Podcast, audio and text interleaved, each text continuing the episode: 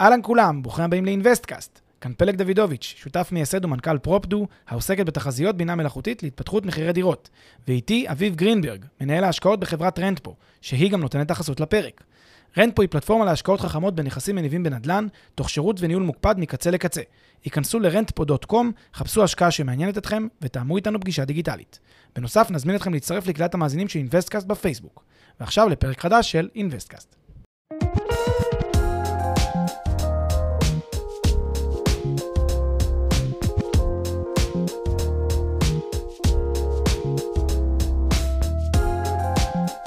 פלג, כיף גדול להיפגש פעמיים בשבוע. וואו, אביב, מה העניינים? מצוין, נפלא, מצוין. מה זה? הבעיה היחידה שאני כל הזמן מצטרד. לקראת סוף השבוע, ימי חמישי, אני מגיע, נגמר לי הכל מכל החפירות של השבוע.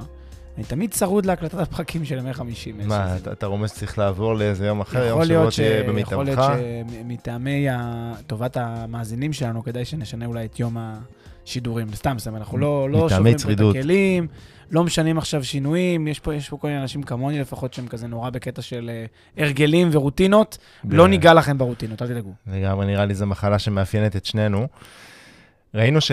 ראינו שחלק מהמאזינים שלנו שלחו שאלות בקבוצת הפייסבוק שלנו בעקבות הפרקים האחרונים. אני חייב להגיד לך שזה משמח אותי ממש, אה, זה שאנחנו מעוררים עניין ו... ונותנים למאזינים שלנו ערך. ענינו על השאלות ואנחנו גם נמשיך לענות על השאלות שלכם. תוודאו שאתם חלק מהקהילה שלנו, חלק מקהילת המאזינים, בקבוצת הפייסבוק של Investcast, ותחלקו איתנו כל שאלה שיש לכם. נמשיך לדסקס על הפרקים. נכון, נכון, וגם נשמח שתספרו לחברים על הפודקאסט שלנו, אם אתם אוהבים. כל אחד מכם, יש לכם איזה חבר יקר, חברה יקרה שבא לכם אה, לשתף אותם. אנחנו נשמח להגדיל את הקהל שלנו, הקהל שלנו עצום, לדעתי, אבל הוא יכול להיות עצומר, גדול יותר, אז אנחנו ממש נשמח חד משמעית. לשירות המועיל שלכם. שוב, אם אתם נהנים, אם אתם לא, אז אתם יודעים, יש תיבת תלונות, ואפשר גם... אה, גם, גם בקבוצת הפייסבוק גם שלנו, בקבוצת הפייסבוק אפשר לתמוך. אבל אה, אם כן, חד משמעית, אנחנו נשמח להתרחב, אה, ונשמח שתפיצו את השמועה. על מה היום אנחנו נדבר? על מוסד הפריסל, מוסד הפריסל, בפריסל. זה הפך למוסד ממש, אה? אני חושב שכן, אתה רואה בכל... דעת. אתה רואה הרבה מודעות, עכשיו בפריסל. אומנות הפריסל, זה שם הפרק, ואנחנו נדבר היום למה פריסל זה אה, כלי מצוין, אה, comes with a price, אבל כלי מצוין לייצר יופי של אה, רווחים, אפילו בעידן שבו אין יותר מציאות, ואפילו שכשחשבנו שנגמרו ההזדמנויות, הנה יש הזדמנות, אה, ונסביר בדיוק למה אנחנו מתכוונים. יאללה, אז בוא, בוא נתחיל. שנייה לפני זה בפריסל, רק שנבהיר פה את ה, שוב את, ה, את הקונטקסט למה אנחנו מדברים. פריסל אנחנו מתכוונים שלבי שיווק ראשונים של הנכס. בדרך כלל, תקן אותי אם אני טועה, לפני שהיזם עולה על הקרקע, ורוב הפעמים זה אחרי, אחרי קבלת היתר, נכון? כן, אז יש פה אגב משהו פרדוקסלי במכירות, במכירת presale, כי presale זה לפני. המכירה. קדם מכירה, זה, זה כאילו מישהו, משהו כזה מוזר, אבל זה סוג של כזה, המילה presale יותר שיווקית, היא יותר כאילו רצון למתג משהו. למעשה זה כל אותן מכירות שהיזם מבצע לפני שהוא מתחיל את המכירות העיקריות. שמתי שהוא יתחיל את המכירות העיקריות, זה תלוי לגמרי בו, מתי הוא רוצה, יש יזמים שממש ממש מוקדם, יש יזמים שאחרי היתר, לפני היתר, כל אחד והסיבות שלו והשיקולים שלו, ויש פה גם הרבה רגולציה שחלה, אבל כעיקרון, בדרך כלל, בהגדרה הבסיסית, פריסייל זה בתקופות האלה ממש, קצת לפני היתר, קצת אחרי היתר, ממש בתקופות האלה שהרבה לפני שהתחילה הבנייה, אולי מספר שבועות, מספר חודשים לפני שהתחילה הבנייה, אה, וזה בשלב מקדמי כל כך, שעוד אין כלום, עוד כאילו יש עדיין רק חזון כזה, התוכניות עדיין לא סגורות, בגלל זה הרבה פעמים גם בפריסל, עוד אה, הרבה מהדירות עוד ישנו אותם, טיפה יזיזו, ישנו טיפה, אז גם פה יש אה, כל מיני אלמנטים ש... שנדבר עליהם. זה הכוונה של פריסל, זה כאילו לפני. לפני התחילת המכירות הרשמיות של, ה... של הפרויקט. ולמה למה זה בכלל התחיל? זאת אומרת, איך זה התחיל? מה השיקולים של היזם? או... כן, אז, אז בעצם הפרקטיקה של פריסייל זה בעצם פרקטיקה שהגיעה מתוך צורכי היזמים. אה, וכדי להבין את זה צריך להבין שכשיזם בעצם אה, נכנס לעסקת אה, נדל"ן, הוא צריך להציג הון עצמי. אה, זה חלק מהדרישות אה, של אה, בנק מלווה וכל גורם שבעצם בעצם ייקח חלק בפרויקט הזה בצד המימוני, יבקש ממנו שהיזם שיציג הון עצמי. ליזם הרבה פעמים כדרכו של יזם, ובמיוחד כדרכם של יזמי נדל"ן, אין כסף, אין גרוש. יזמים בנדל"ן חיים במינופים אסטרונומיים. ולכן מה שנהוג כפרקטיקה לעשות, זה למכור כמה דירות בשלב מאוד מוקדם יחסית, לייצר דרך מכירת הדירות פול ראשוני של כסף, והפול הראשוני הזה נכנס לקופת החברה, קופת הבנק המלווה אמנם, כי זה בתנאי חוק מכר. זה נכנס לקופת הבנק המלווה, כמובן שיש מגבלות, עד 7% וכולי, לא ניכנס לזה, אבל יש כאן איזשהי סכום כסף שנצבר, והסכום הזה עכשיו יכול היזם להעמיד אותו כאילו שמשמש כהון עצמי לפרויקט. אה, יש כל מיני דרכים גם ל... שהיזמים עושים עם זה כל מיני צרכים נוספים שלא ניכנס אליהם כאן, אבל יש עוד כל מיני עניינים מימוניים שיזמים יכולים לייצר באמצעות ה presale. אמ, אבל אה, השיקול המימוני, זה שציינתי הוא השיקול העיקרי. שיקול נוסף שיזמים עושים בשביל presale, זה הרבה פעמים סוג של, אם תרצו, POC, Proof of Concept לפרויקט. הם נגיד רוצים להגיד ליזם, לבנק, או לשותף, או למשקיע, או לכל גורם שהוא, הם רוצים להגיד לו, תראה, ה target price שלי הוא שלושה מיליון לדירות פה. זה מה שאני חושב, דירה, דירת 80 מטר תהיה פה שווה. המשקיע יגיד לו, אני לא מאמין לך שבשכונה הזאת, בתנאי השוק הנוכחים תצליח בשלושה מיליון. אז זה מראה לו, הנה, תראה, בפריסל אני מכרתי ב-2.8. שזה על הנייר עוד בלי כלום. שזה על הנייר עוד בלי כלום, אז אתה עכשיו דמיין מה יהיה פה כשזה יהיה בתקופת המכירה ו- וכולי. אז דרך הפריסל הוא מוכיח, ואז בעצם צד שלישי, משקיע, אומר, אה, כבר יש מכירות. הנה, אין כמו לקוח משלם, כבר יש מכירות, אז הפרויקט הזה באמת יעבוד, זה יהיה המחיר. לכן, זה מה שהניע את, את הפרקטיקות של פריסל. אה, וגם כמובן כי אה, יזמים רוצים גם לפזר סיכונים. מבחינתם, ברגע שהם מתחילים להיפגש עם הכנסות, אפילו בשלב יחסית מוקדם, ומפזרים את ההכנסות שלהם לאורך כל חיי הפרויקט, אז הם בעצם קצת מורידים את המחיר, תכף נדבר על זה, יש הנחה, אבל הם מפזרים את הסיכון. הם כאילו נפגשים כבר יותר מהר עם כסף, אה, טיפה אה, מחלקים את הפרויקט לאורך, ובעצם ככה הם יוצרים מצב שבו הם אה, לאורך כל חיי הפרויקט מקבלים כסף, ולא רק בפעימות קונקרטיות של מכירה. וזה למרות שכמו שאתה אומר, ברמה הפרקטית, הכסף הוא לא אצלם, כי הרי יש את הבנק המלווה, זה בחשבון הבנק המלווה, ועדיין מבחינתם זה נותן להם את השקט, ואתה אומר, זה עדיין נחשב כחלק מה, מההון העצמי של היזם להלוואה שהוא לוקח. כן. למרות שזה בחשבון הבנק המלווה. כן, אז זה, זה טיפה יותר מורכב למהלך שבו זה קורה. יש מצבים שבהם הכסף הזה הוא מהווה אה, כסף שהוא חלק מההון העצמי, ויש מצבים שבהם זה מוחרג. זה כבר תלוי בכל אה, שאלה של, ה... של כל פרויקט וכל יזם ובנק. אוקיי, וזרקת ש... שזה המחיר יותר נמוך. האמת היא, זה די משהו שגם, שאנשים אומרים כל הזמן, זאת אומרת, אבל האם באמת מדובר ב... בהנחה מהבחינה הכלכלית? תראה, קודם כל, בפריסל, אחד הדברים שמאפיינים את, ה, את, ה, את הנושא הזה של מכירות בשלב כזה מוקדם, זה מחיר יותר טוב. זה כולם, אני חושב, יודעים. מכירות בפריסל, מכירות בפריסל. בפריסל מגולמת הנחה. אה, מה שיעור ההנחה?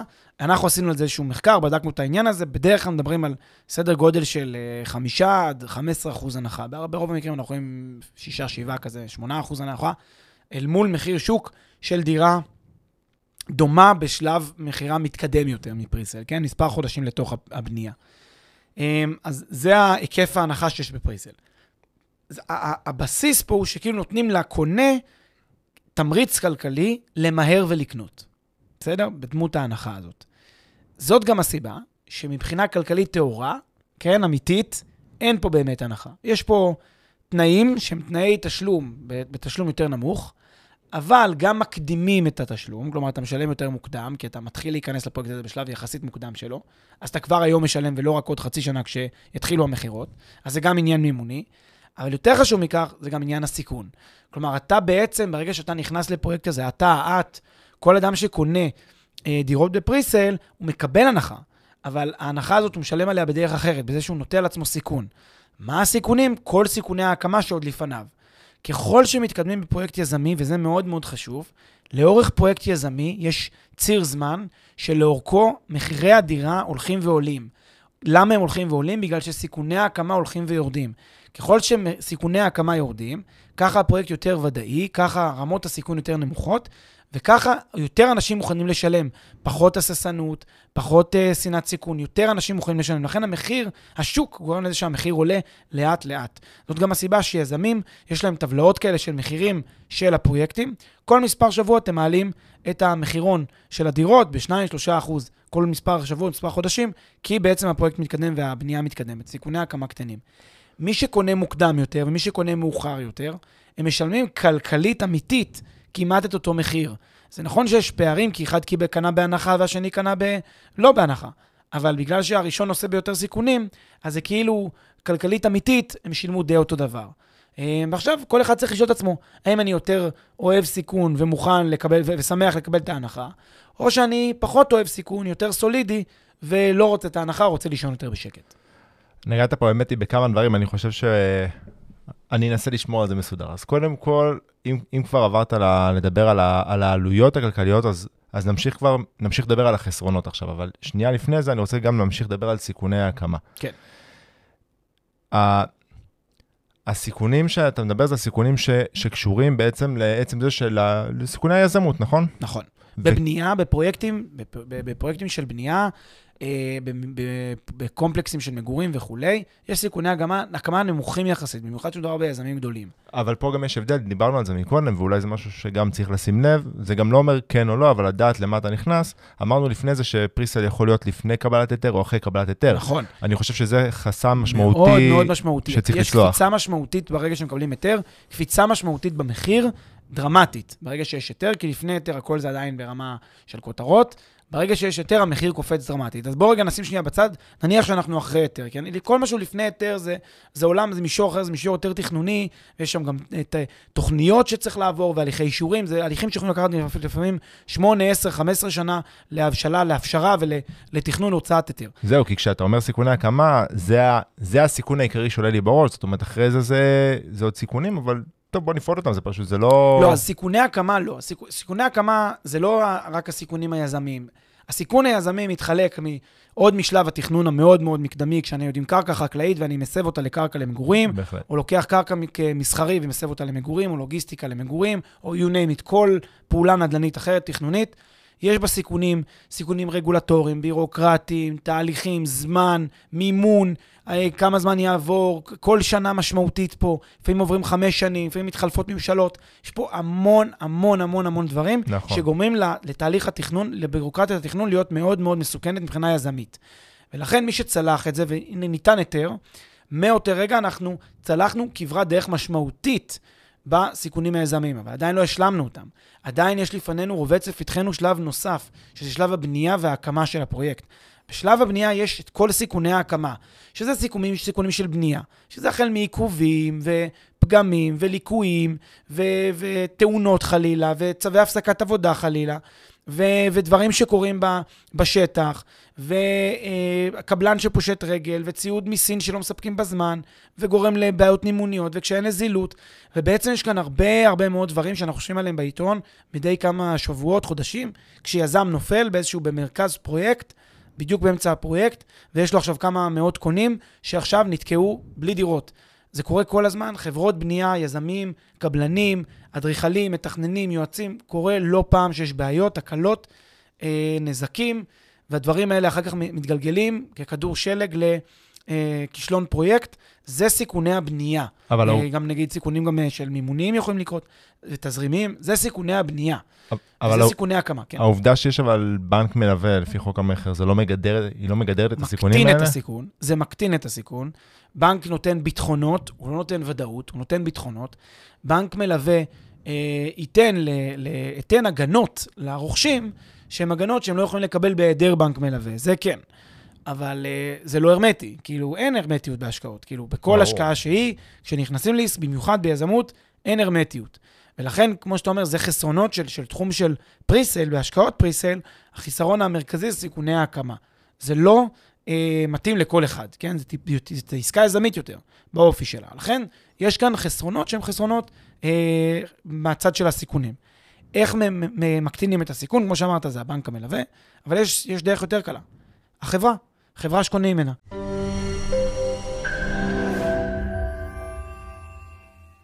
הפרק בחסות מחירון פרופדו, מחירון הדירות של ישראל. מחירון הדירות המקיף והמתקדם בישראל, המאפשר לכם לגלות בלחיצת כפתור מהו המחיר של הנכס. והכל בחינם.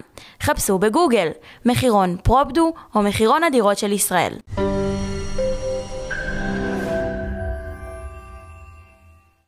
אם אתה קונה מחברה שהיא אה, ה top tier של החברות הנדל"ניות, אז אה, שוב, כעניין אה, סטטיסטי, זה סביר יותר להניח, גם אין ודאות, אבל שחברות ענקיות לא ייפלו.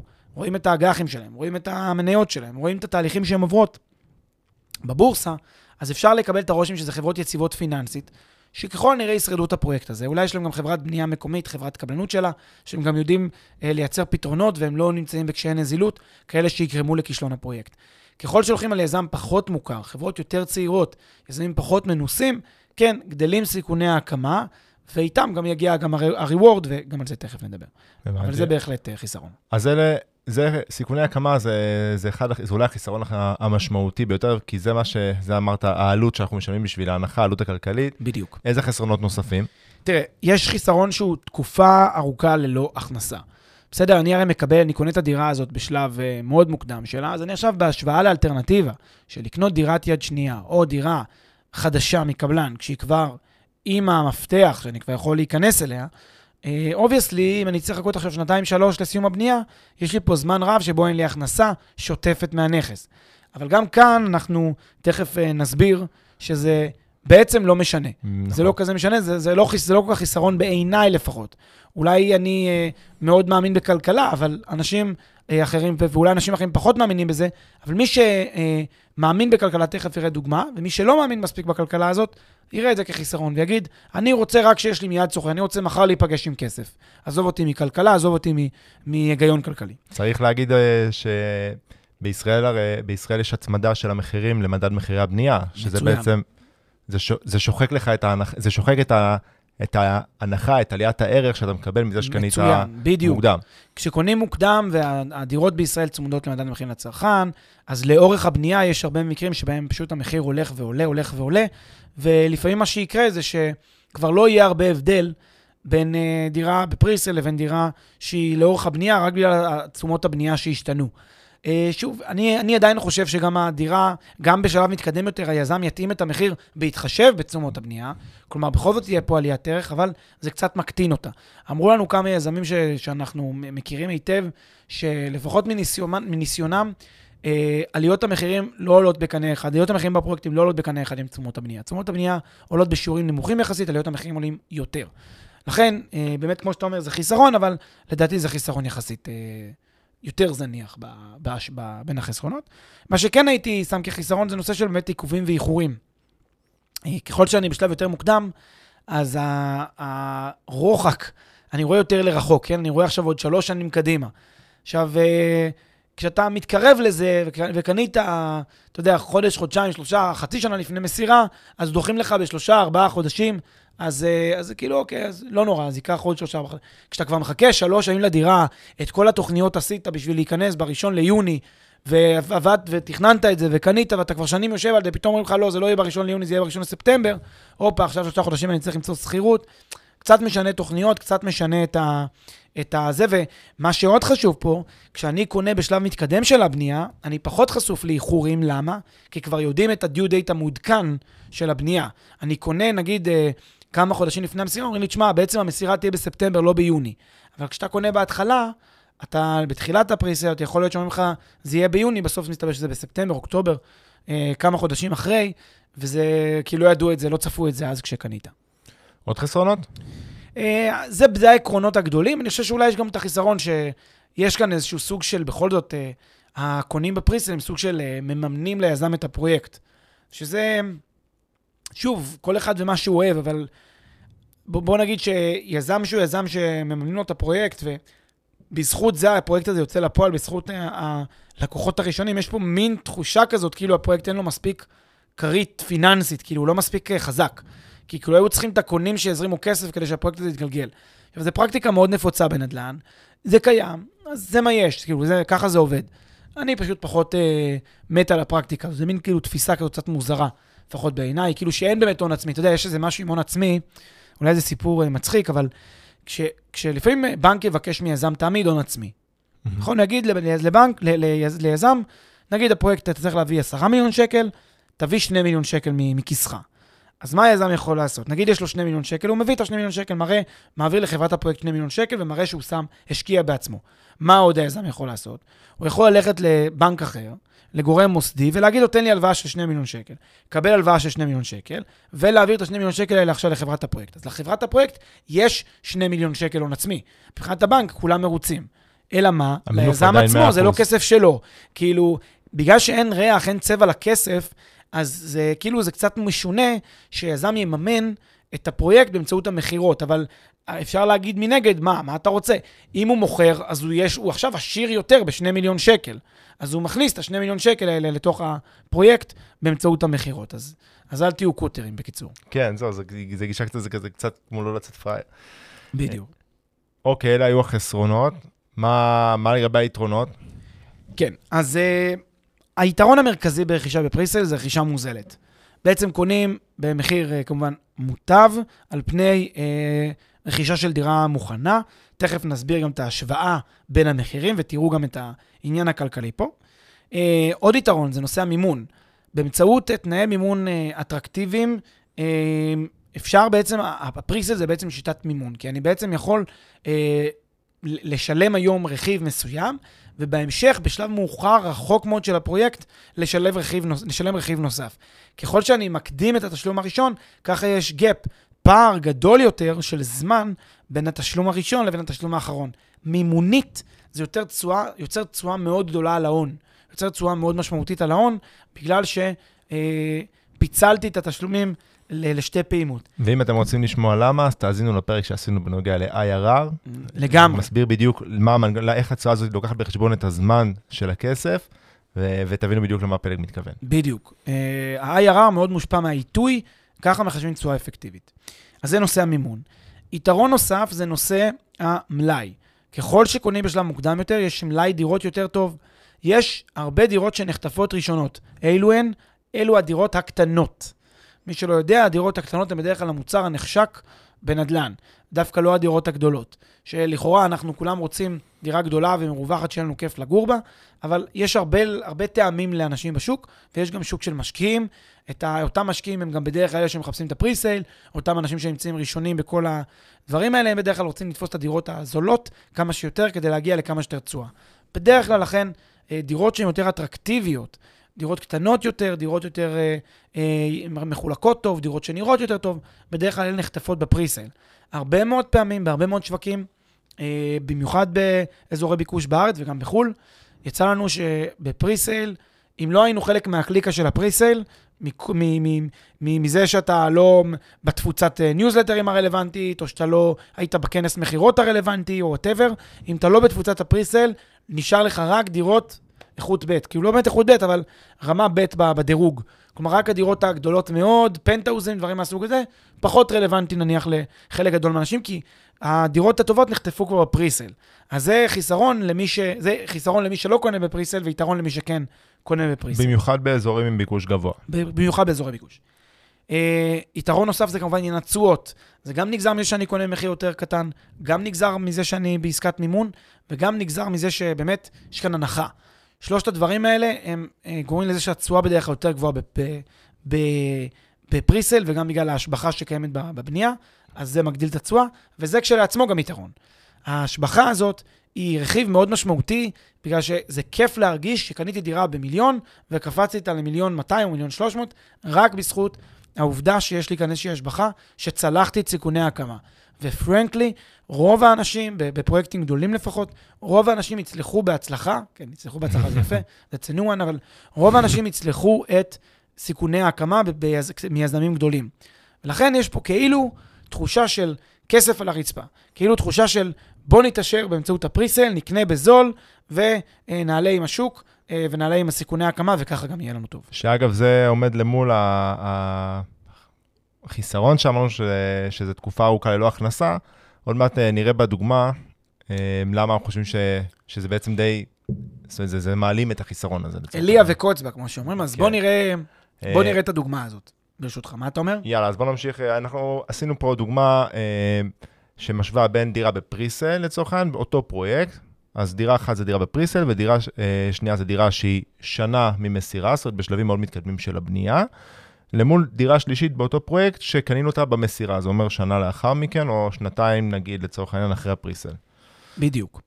מה שיש כאן זה כאילו ניסיון להראות איזשהו היגיון כלכלי מאוד פשוט, אמ, ואנחנו מאמינים בו בצורה מלאה, רק חשוב להגיד שזה, אה, שוב, יש, יהיו מקרים שבהם זה לא יקרה.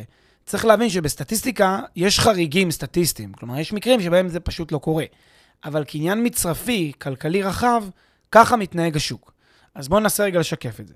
נגיד שיש לי שלוש דירות. דירה בפריסייל, שהיא נגיד אה, שלוש שנים לפני מסירה, או שנתיים נגיד לפני מסירה.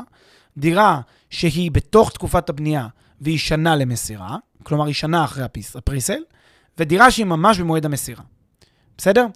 הדירה הזאת שבפריסייל, נגיד שהמחיר שלה יהיה 2 מיליון שקל. הדירה שהיא שנה בתוך הבנייה תהיה 2 מיליון 100, והדירה שהיא ממש מוכנה תהיה 2 מיליון 200. עכשיו, אנשים יכולים לשאול את עצמם את השאלה, רגע, למה יש פה מהפריסל עד למסירה קפיצה כזאת, שבין של 10% מ-2 מיליון ל-2 מיליון 200? התשובה, קודם כל, הה- ההיגיון הכלכלי, תחשבו על זה רגע, אם יש דירה ממש ממש מוכנה ליד, נגיד יש שני שלבים לפרויקט. שלב אחד זה שלב מוכן ויש דירות מוכנות שמוכנות לק- לקנות אותן, ויש, ויש שלב ב' שעכשיו מתחילים לבנות אותו והוא והתחיל פריסל. למה שאתם כקונים תקנו בשלב ב' אם המחיר הוא אותו מחיר כמו השלב א', שכבר הבנייה הושלמה? אין היגיון. שתשלמו על השלב א' אה, 2 מיליון ועל השלב ב' 2 מיליון, עם 2 מיליון תקבלו מפתח רק עוד שנתיים-שלוש. אין שום היגיון שתשלמו 2 מיליון. לכן, מן הסתם, יותר תרצו לקנות את זאת שכבר מוכנה, כי זאת שכבר מוכנה, פרקטית, יש לכם מה לעשות איתה. תשכירו, אתם לא רוצים לגור בה, תשכירו אותה. תקבלו ליד משכירות. לכן, בהיגיון הזה, זה מה שמכתיב שיש פער מחירים. מה הטענה? הטענה הכלכלית כאן שפער המחירים הזה שווה לשני דברים. הוא שווה לתועלת הכלכלית שתצמח אה, מעצם ההחזקה בדירה, או מעצם אי ההחזקה בדירה, מרכישת הפריסל ועד למסירה, פלוס, מעבר לתועלת הכלכלית הזאת, גם איזשהו רווח יזמי קטן. אז בואו ניקח את הדוגמה שאמרנו קודם, יש לי דירה בפריסל 2 מיליון, דירה שנה בתוך הבנייה 2 מיליון 100, דירה במסירה 2 מיליון 200. זה המחיר של דירה אה, חדשה במרכז הארץ, דירה... ראשון כזה, לציון, כן, משהו בדיוק. כזה, ראשון, שכירות ב- נתניה. דמי השכירות באזור כזה זה באזור ה-5,000 שקל לשנה. יפה, דמי שכירות לחודש, 5,000 סליחה. שקל. בדיוק, 5,000 שקל על דירה מהסוג הזה, זה בערך 3% לשנה, אז לכן בשנה זה 60,000 שקל. נכון. בסדר? מה, מה, מה הראינו לכם פה? הראינו לכם שהנה, תראו, דמי השכירות לשנה של אותה דירה של ה-2 מיליון שקניתם אותה, קניתם אותה הרי, במקום לשלם 2 מיליון 200 על דירה מוכנה ממש, השכמתם קום, קניתם ב-2 מיליון, ואז אתם אומרים לך לעצמכם, וואי, איזה פראייר אני הייתי יכול כבר להשכיר את הדירה. אבל לא. אם היית משכיר את הדירה, כמה היית מקבל? 60 אלף לשנה. אבל אתה לא, לא מקבל 60 אלף לשנה, לכן אתה משלם 200 אלף שקל פחות. אם אתה, אם אתה קונה שנה בתוך הבנייה, אז אתה תשלם 100 אלף שקל פחות, 2 מיליון 100. אם אתה קונה שנתיים אה, לפני המסירה, אתה תשלם 2 מיליון. אז יש לך פה פער של 200 אלף. לשנה אחת יש לך פער של 100 אלף, לשנתיים יש לך פער של 200 אלף. וכמה דמי השכירות שאתה מפיק בשנה? 60 אלף בשנה הראשונה, 60 אלף בשנה השנייה. ולכן ההיגיון הזה זה שבעצם יש פה השבחה, שלאורך הבנייה של 100 אלף, שהיא גבוהה ב-40 אלף מסך דמי השכירות שהיית מקבל. ולכן, תחת ההבנה הזאת, אין הבדל, ואפילו יש יתרון כלכלי, לדעתי קל עד, עד, עד בינוני, להקדים ולקנות בפריסל. אין הבדל בין פריסל לבין דירה מוכנה. אגב, גם לא בין, בין דירות חדשות לדירות יד שנייה, גם בזה אין הבדל כלכלי, זה פעם כבר עשינו. אבל לפחות בהקשר הזה אין הבדל כלכלי בין דירת פריסל לדירה מוכנה, משום שההבדל הכלכלי במחירים מתבטא באחד, דמי השכירות שאתם מוותרים עליהם, ושתיים, איזשהו רווח יזמי, וביחד זאת ההשבחה שלכם לאורך תקופת הבנייה. עכשיו יבואו ויגידו לי, אה, מה פתאום, ראיתי פרויקט בתל אביב, מרכז תל אביב, שכמעט לא היה שינוי בין מחירי הפריסל למחירים בסוף. אז א', יכול להיות. אז אמרתי עוד פעם, יכול להיות שיש כאלה מקרים סטטיסטיים, שבהם יש אה, פריסל שהוא לא מספיק מוזל, או בגלל שהיזם מלכתחילה תמחר את הפריסל ביוקר. אני אגיד לך דוגמה, דוגמה קלאסית, מתי זה לא... מתי, אה, מתי הפריסל לא יהיה בהנחה משמעותית במספרים שאנחנו מדברים עליהם עכשיו. כן. הרי אמרנו, וזה נכון, זאת אומרת, באופן כללי, השוק לא היה נותן לפרקטיקה הזאת אה, להת, להתרחש, אם לא היה הנחה משמעותית, בגלל שלא היה שווה לקנות דירה במחיר, בפריסל שהיא שווה כמעט כמו מחיר של דירה חדשה, אני אלך ליד ואקנה דירה חדשה, כמו שאמרת. נכון. מתי זה לא עובד? כשהפרויקט הזה הוא משהו שהוא די יוניק או די חדש, ואתה לא יכול, אין לך דירה אחרת יפה. שהיא חלופה לדירה שתקנה בפרויקט. ואז כולם רוצים. בפריסל, נכון, והיזמים ואז... יודעים את זה, ואז המחיר בפריסל הוא כבר מעל השווי שוק אז של אם יש הדירות. דירות שהן באמת קו ראשון לים, דירות על הפארק, דירות שבאמת יש להן יתרון תחרותי מאוד מאוד חזק, והיזם רק צריך להחליט מתי הוא עושה, זה לא presale, זה יום המכירות של הפרויקט, שהוא יסגור 99% מהדירות, יישאר לו רק נכון. הדירות גן והפנטהאוז, אז הוא לא צריך presale, הוא פשוט קורא לזה יום הוא קורא מכירות. לזה presale בשביל... קורא לזה אה, presale סתם שיווקית, אבל זה בעצם יום המכירות. יש מחיר אחד לפרויקט. במקרה כזה, עזוב, אין presale בכלל, יש יום אחד לפרויקט, נכון. אני מדבר פה על מצבים שבהם יש כן איזה, אתה יודע, פרויקטים של מאות דירות, אלפי דירות, שנמכרים על פני עכשיו שנתיים, שלוש, לאורך חיי הבנייה, וכן יש פה שלביות של המכירה. כמובן שגם פריסל זה לא לאו דווקא חייב להיות היום הזה של הפריסל, זה גם יכול להיות הראשונים, המשכימי קום, אלה שקונים מוקדם בבנייה. זהו, זה נכון ל- ככל שאתה קונה יותר מוקדם בבנייה. עכשיו, בגלל שאנחנו ישראלים, ובתוך עמנו אנו חיים, אז אה, נשאלת השאלה המתבקשת, כן. רגע, רגע, רגע. למה שאני לא בעצם אקנה עכשיו בפריסל, מכסף שאין לי, כי אמרת, נכון, אני יכול לשים פה את ה-20-30 אחוז, את התשלום הראשון שאני צריך לפריסל, ואז לפני שאני צריך להשלים את, ה... את שאר התשלומים, לפני המסירה עצמה, או במועד המסירה, אני אקח איזושהי הלוואת גישור, אני אמכור. יופי. אז זו בעצם אומנות הפריסל, ואנחנו מיד מיד נעשה את כל השלבים שלה ונסביר איך זה קורה ומה זה נותן ומה התשואות שאני אפיק, ונסביר גם את ההיגיון הכלכלי. אמ, אבל קודם כל, האם זה אפשרי בכלל? האם אפשר לקנות בפריסל ולמכור לפני מסירה? שאלה ששואלים אותנו המון. תשובה, אה, כן, אבל. זאת התשובה. קודם כל, בדרך כלל, אני אגיד גם בארץ, גם קצת בחו"ל, כי יש לנו גם הרבה מאזינים שמשקיעי חו"ל, אה, גם אנחנו משקיעי חו"ל, ואנחנו אה, חושבים שזה די נפוץ גם בחו"ל, הפרקטיקה הזאת, מן הסתם. אגב, לא בכדי אתם שומעים לאחרונה הרבה פריסל, התחלת בזה את הפרק. אחת הסיבות שכולם מדברים פריסל, פריסל, פריסל בתקופה האחרונה, זה בגלל שנגמרו המציאות. רבותיי, נג, נגמרה התקוף, נגמרו ה... אה, לקנות, אה, קניתי רחוב שלם ב-100 אלף אה, דרחמות. זה נגמר. אה, מה שהיום קורה זה שאנשים כבר אין להם יותר את המציאות, ואנשים היום מחפשים את, ה, אה, את, את הרווחים בדרכים אחרות. למשל ברווח יזמי כזה, בהשבחות ודברים מהסוג הזה. לכן אנשים נשלחים לפריסל. אה, ולכן הפרקטיקה הזאת של משקיעים, של לקנות בתחילת הרכישה, בתחילה בפריסל, ולמכור מיד לפני המסירה, היא פרקטיקה שהולכת ותופעת צוברת תאוצה. יש איתה כמה בעיות. בעיה ראשונה היא בעיה משפטית. בדרך כלל בחוזה המכר מול יזמים, יש התייחסות לנושא הפריסל, והתייחסות לנושא מכירה לפני מסירה. יזם, יש לו שתי סיבות מאוד מאוד טובות שהוא לא רוצה שתמכרו את הדירה, שת, שתעשו את הפרקטיקה הזאת. כאילו, מצד אחד, מה אכפת לו? הרי אתם, זה לא על חשבונו, כאילו. כי אתם קונים בזול במחיר שהוא הציע לכם, מה שאתם תעשו איתו זה זבשכם, מה זה עניין שלך? אבל זה כן מפריע לו, זה כן עניין שלו, משתי סיבות. סיבה ראשונה, משום שיכול להיות שהוא עצמו עדיין משווק דירות בפרויקט, לכן אתם מתחרים איתו על הלקוחות שיקנו את הדירות בפרויקט, על המלאי. לכן הרבה פעמים יזמים ירשמו, אסור לכם לעשות את הפרקטיקה הזאת, כל עוד אני עדיין יש לי דירות משווקות בפרויקט, כולל דירות גן, כולל פנטהאוז. כי ברור שאם אני רוצה, מישהו נורא רוצה לגור כאן, ואתם תראו לו דירת ארבעה חדרים במחיר יותר זול, לעומת דירת פנטהאוז ארבעה חדרים, יכול להיות שאנשים יעדיפו את הדירת, אה, דירה שלכם, כי היא יותר זולה ויותר, לא יודע מה, אנשים לא רוצים את הפנטהאוז. אמ, אז אה, לא רוצה שתתחרו בו. אז זו סיבה ראשונה שבגללה יזם אה, לא רוצה שתתחרו בו.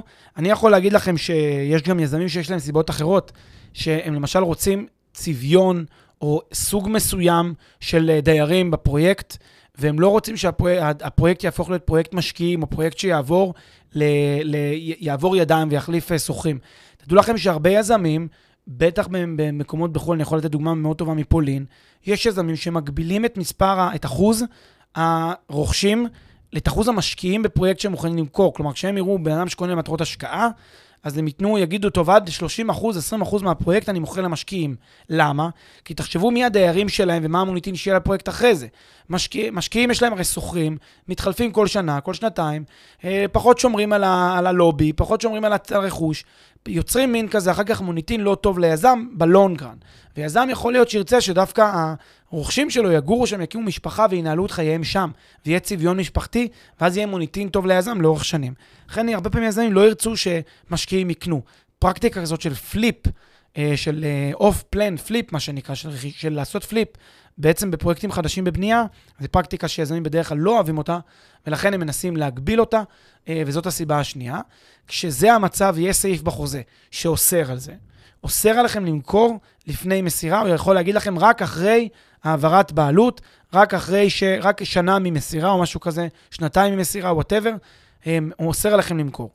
יש בעיות עם הסעיף הזה.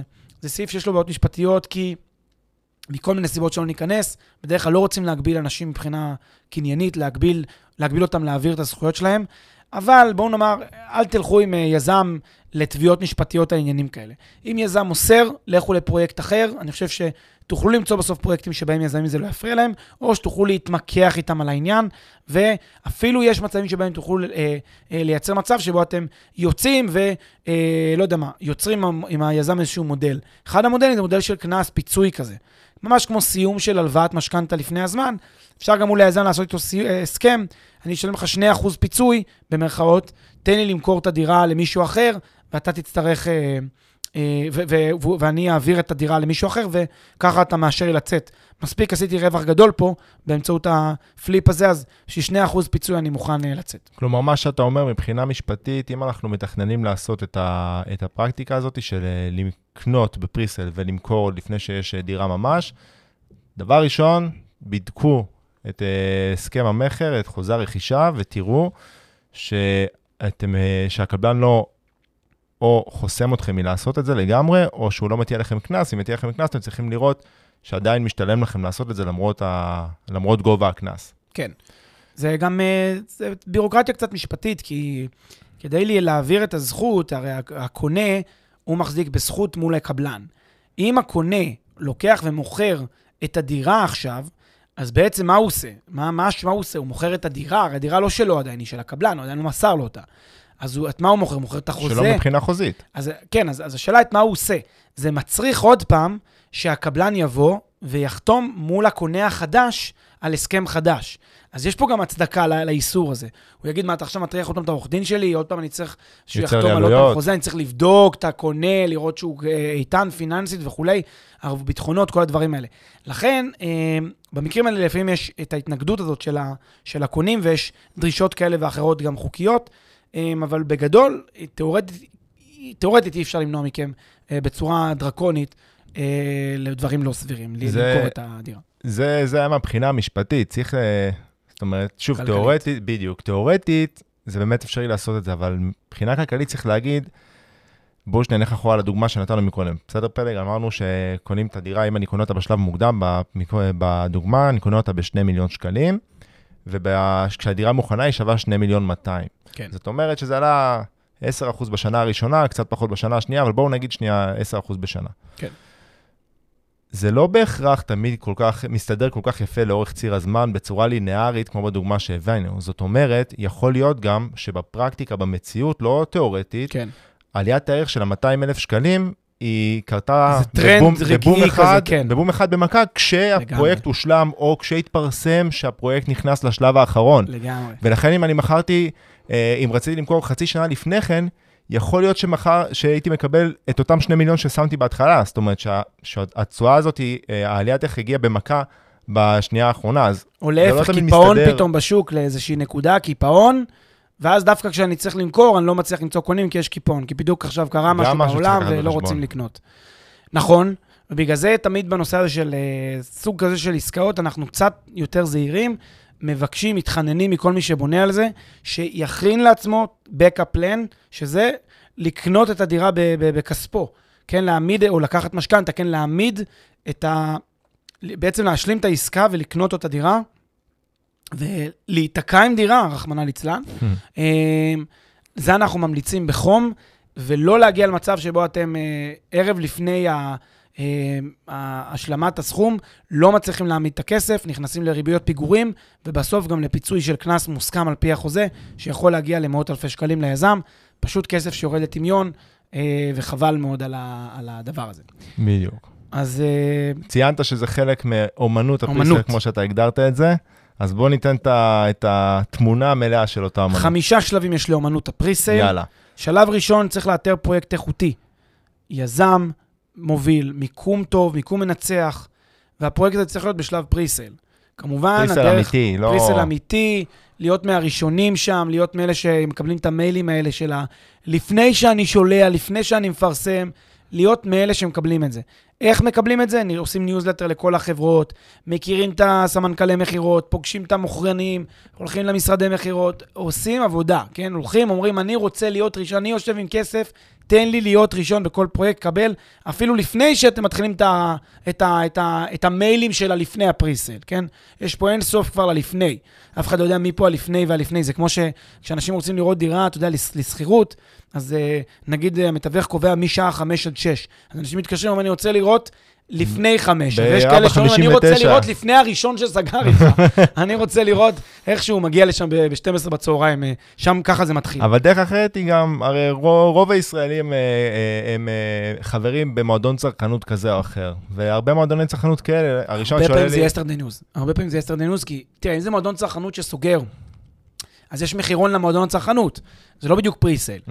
זה, אני מדבר על מצב שבו אתה, אתה, אתה מאלה שיודעים על המחירונים, קיבלת כאילו הזדמנות הרבה לפני שהיא אפילו שווקה. יש כאלה יזמים שסוגרים, הרבה פעמים, אתה יודע, הרבה פעמים רואים את זה. נותרו רק, בפריסל נותרו רק דירות ארבעה חדרים. כאילו, כן. כל השלושה והשניים יצאו מהשוק. אז אה, זה השלב הראשון, לאתר פרויקט איכותי, כדאי שיהיה פרויקט איכותי, כי שוב, ככל שהוא יותר איכותי, ככה סיכוני הקמה יותר נמוכים. שלב שני, לקבל את הנחת הפריסל, צריך שתהיה פה הנחה משמעותית.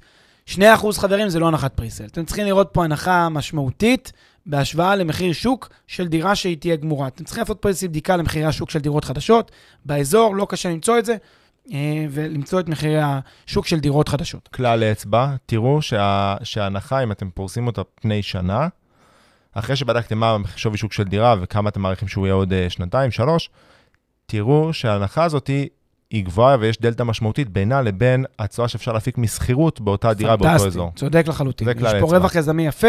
בדרך כלל, אה, נגיד בשוק הישראלי, 8 אחוזי פריסל זה סביר, זה סביר לחלוטין, זה מגלם בערך 4, 5, 6 אחוז תשואה שוטפת על פני תקופת הבנייה, ועוד איזה שפיל, שפיל של רווח יזמי, 20-25 אחוז, זה לחלוטין סביר, אבל גם פריסל של 7 אחוז, 6 אחוז, אפילו 5 אחוז, זה גם בסדר. שימו לב, 5 אחוז מ-3 מיליון שקל, זה הרבה כסף.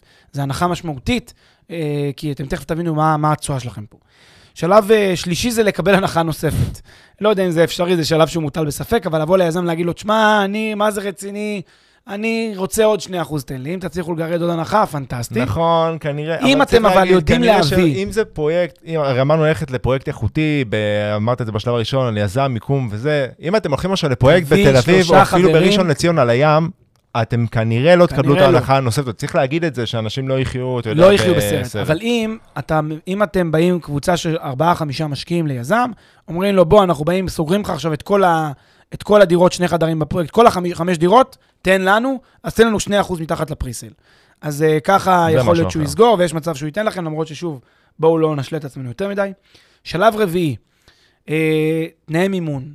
אתם צריכים לחתור לתנאי מימון כמה שיותר, כמובן, אה, נכונים. אתה אומר מימון, אבל... מבחינת אה, פריסת תשלומים. פריסת תשלומים, בדיוק. נכון. זאת אומרת, מול היזם, אנחנו קוראים לזה מימון, למה אתה קורא לזה מימון? כי זה, ב... היזם הוא המממן שלי לאורך תקופת הבנייה. זה owner או, seller financing, אני מממן באמצעות המוכר. המוכר שלי מממן אותי. באיזה דרך? הוא אומר לי, תשמע, תשלם לי היום 20 אחוז, במסירה תשלם לי את אותם 80 אחוז יתרה. ככל שתגדילו את שיעור המימון הזה ל-10.90, 5.95 זה רחוק, אבל גם 30-70 אה, זה בסדר, כי אתם בעצם יוצרים מצב שבו רוב התשלום זה בסוף. ולמעשה כל מה שאתם צריכים לעשות זה להעמיד את ההון העצמי של ה-20 אחוז, 10 אחוז, 30 אחוז מעלויות הפרויקט, מעלויות הדירה. שתכף ניתן גם דוגמה לזה, למה, למה הפריסת השלומים הזאת זה בעצם אימון ולמה, ולמה זה משתלם. בדיוק. והשלב החמישי זה מהרגע שבו קניתם את, ה, את הדירה הזאת, אתם במרוץ של למצוא קונה לדירה הזאת עד לרגע המסירה. כמובן שלא יום למחרת, למרות שגם זה אני שמעתי אנשים עושים, אבל אה, בחודשים הראשונים וכלה עד לסוף הפרויקט, בשנתיים, שנתיים וחצי שיש לכם להמתין לסיום הבנייה, אתם עובדים ברבא כדי להגיע למצב שבו מכרתם בדלתא של אה, אה, כמה שיותר גדולה ממחיר הרכישה. 10 אחוז, 15 אחוז, 20 אחוז מעל מחיר הרכישה, כמה שיותר, the more the merrier כמובן, זה הרווח שלכם. כל רווח שיש לכם בין מחיר הדירה לפני למחיר הדירה אחרי, זה רווח נקי, ותכף נראה את זה בדוגמה מספרית. אתה שם את זה כשלב, אה, כחלק מהאומנות בפריסל, אבל שוב, אם נחזור שנייה אחורה עם הקשיים והזה, אני לא בטוח ש... שבהכרח נכון בכל, אה, זאת אומרת, להיכנס לפריסל כדי לצאת, אלא...